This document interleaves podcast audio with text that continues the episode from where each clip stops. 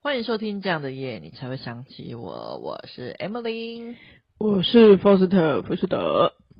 这是我们的短篇集新单元，以后可能聘请二更。对，那这个单元主要是来讨论一些最近讨论度比较高的新闻，当然有可能不是最近的，就是看我们来不来得及跟上风，然后录制这样子。好的，那 OK。那首先，我们第一则是，就是之前有一幕，呃，就是最近有一则蛮就是红的新闻，就是呃，日前有一位那个母亲呢，她带着患有妥瑞氏症的儿子去看电影，然后过程中啊，这个他的小孩就是持续的发出啾啾声，然后就引起那个通常观众的不满，然后最后这对母子是在那个指责声中就是离开戏院的，然后造成那个母亲觉得蛮受伤的这样子。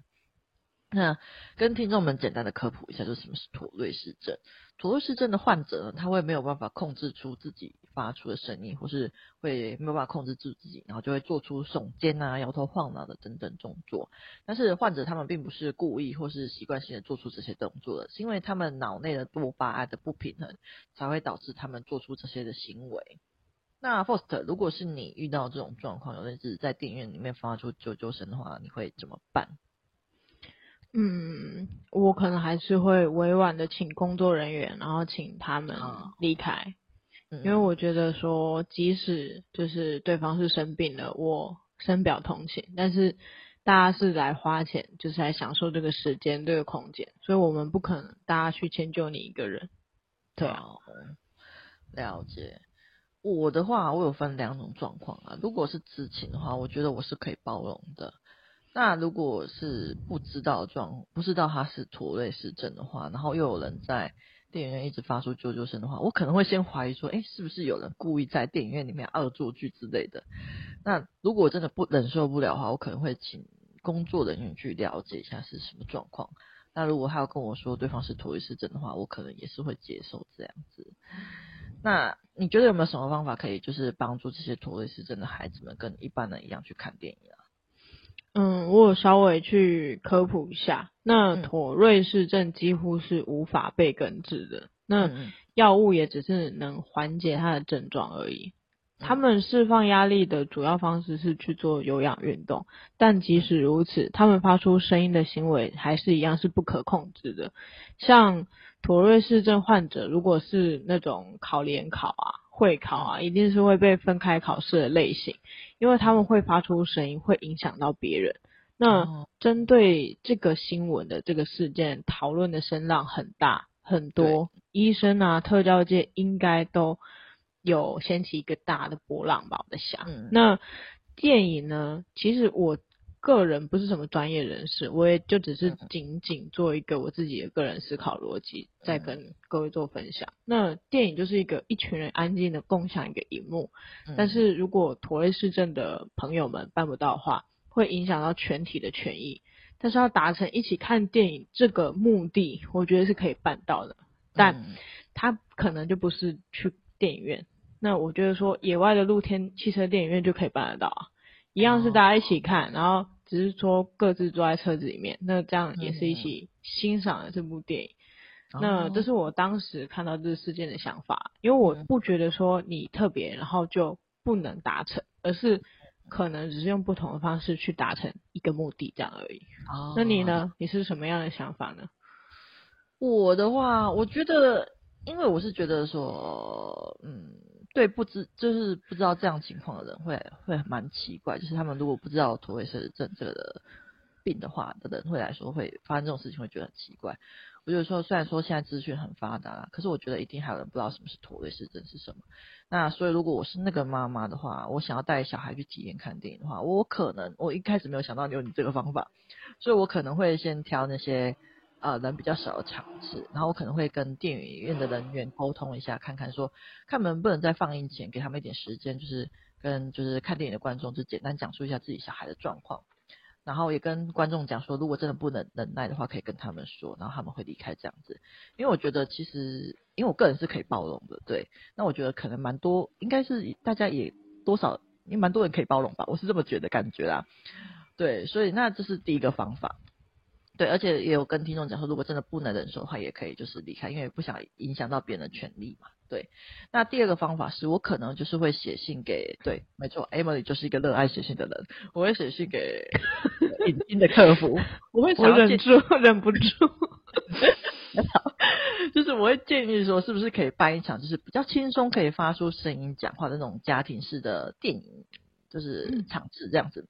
让妥瑞氏患者，就是也能够跟一般，就像一般人一样，去安心的去看电影这样子。因为现在就是电影院就是很常办什么开灯场啊，就是有各式各样的场，所以我觉得就是多一种能够发出声音的家庭场，我觉得应该也是蛮不错。就是既能够让这种社会大众知道说，哎，电影院其实蛮有爱心的，然后也能够达到宣传效果。我觉得这是一个蛮双赢的局面，所以我可能就是会是建议，就是第一个就是。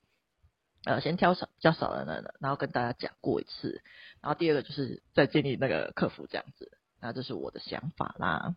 嗯，OK，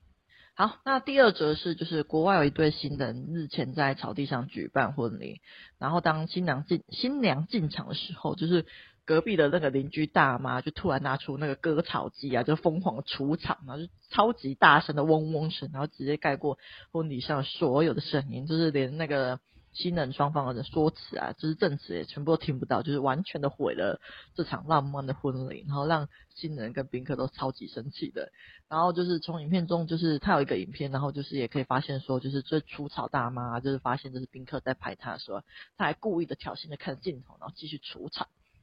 然后事后啊，就是新人的亲友们都气不过，然后就找到这位大妈，就没想到她的态度非常的恶劣，然后一直不屑一顾，就是分明就是要故意破坏他们的的婚礼的。然后据宾客指出，就是该名大妈还是还故意就是等到这种新娘入场的时候啊，才开始除草，真的是超恶劣的。或者如果你遇到你的婚礼上面有大妈在除草，你会怎么办呢？嗯，如果是在我的新娘在走那个进场的时候，然后隔壁大妈在除草，那我会亲自去请她过来跟我们一起吃饭，就是一起参加这场喜宴。我会认为说没没有什么事情是美食不能解决的事情，如果有就是吃两顿。我觉得美食是友谊的桥梁啦，我解决事情都是以先。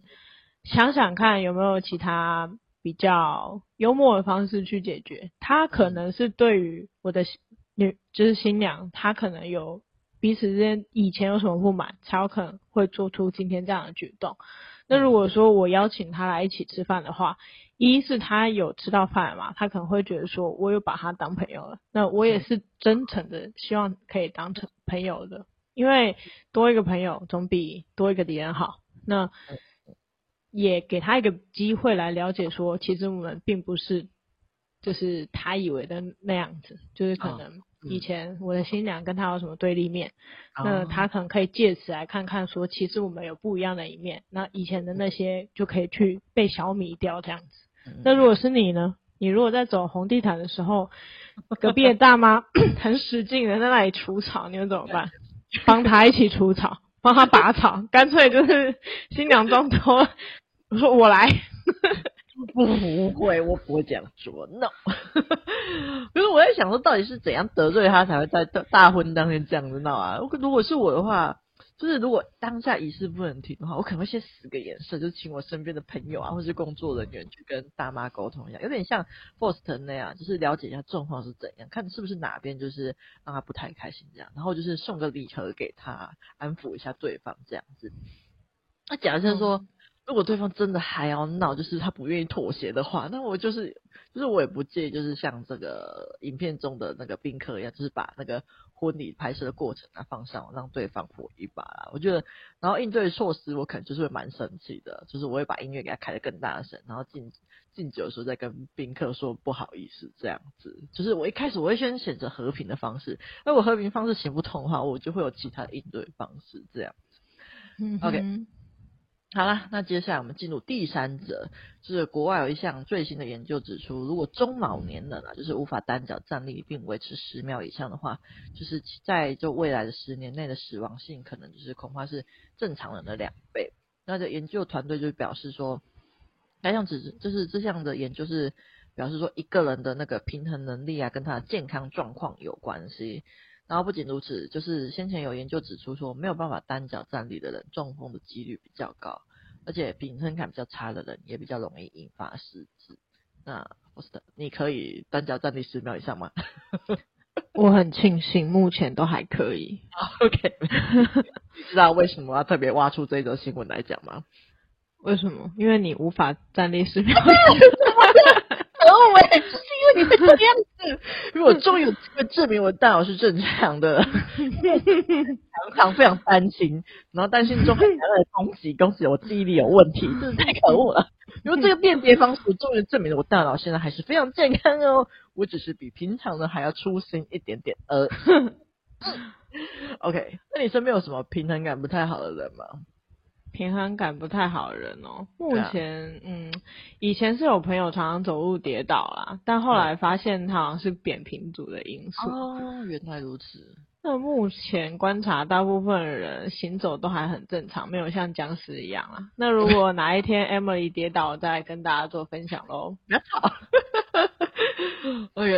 其实我身边的话，就是我爷爷有一点那个轻微失智的状况，然后我确实有发现他的平衡感真的不太好，就是很常跌倒这样。他年轻的时候不会这样子，可是就是比较老了之后，就是。失智症状比较明显一点的时候，就是比较常容易跌倒这样子，然后大家也觉得很奇怪。然后直到我看到这个新闻才知道，啊，原来好像有一点关系，真的是有关系的。所以我也想要提醒一下我们的听众朋友，身边如果有老人或是容易跌倒的人，也要特别注意一下他们的健康状况哦。